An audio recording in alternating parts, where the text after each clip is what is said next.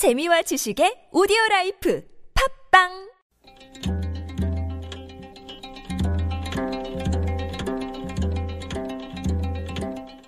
한문학자 장유승의 길에서 만난 고전 조선시대의 어떤 고을원님이 온갖 명목으로 백성들에게 세금을 거두어들였습니다. 백성들은 불만스러웠지만 원님 앞에서는 감히 불평하지 못하고 한밤중에 산에 올라가 원님을 욕했습니다. 이튿날 원님이 아전을 불러서 말했습니다. 어제 산에서 소리가 났는데 이것은 산신령이 노했기 때문이다. 제사를 지내 빌어야 한다. 그리고는 제사를 지낸다는 명목으로 집집마다 돈 10푼을 세금으로 거두었습니다.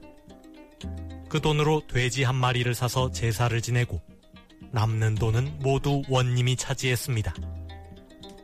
화가 난 백성들은 밤이 되자 다시 산에 올라가서 원님을 욕했습니다. 다음 날 원님이 말했습니다. 어제 산에서 또 소리가 났는데 이것은 제사를 박하게 지냈기 때문이다. 그리고는 또 제사를 지낸다는 명목으로 집집마다 돈 100푼을 내게 하였습니다. 그 돈이 원님의 주머니로 들어간 것은 물론입니다. 백성들은 두 번 다시 원님을 욕하지 못했습니다.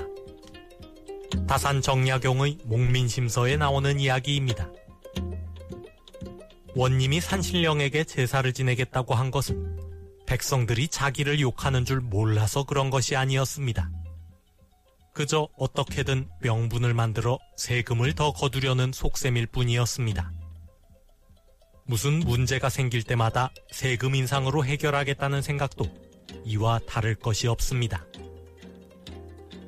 경유차가 대기오염의 주범이라는 이유로 정부가 경유에 붙는 세금을 인상하는 방안을 추진 중입니다. 필요하다면 세금을 올릴 수도 있지만 세금 인상이라는 카드부터 꺼내는 것은 그다지 바람직해 보이지 않습니다. 법인세 인상 이야기가 나올 때마다 정부가 말했던 것처럼 세금을 올리는 것은 항상 마지막 수단이 되어야 합니다.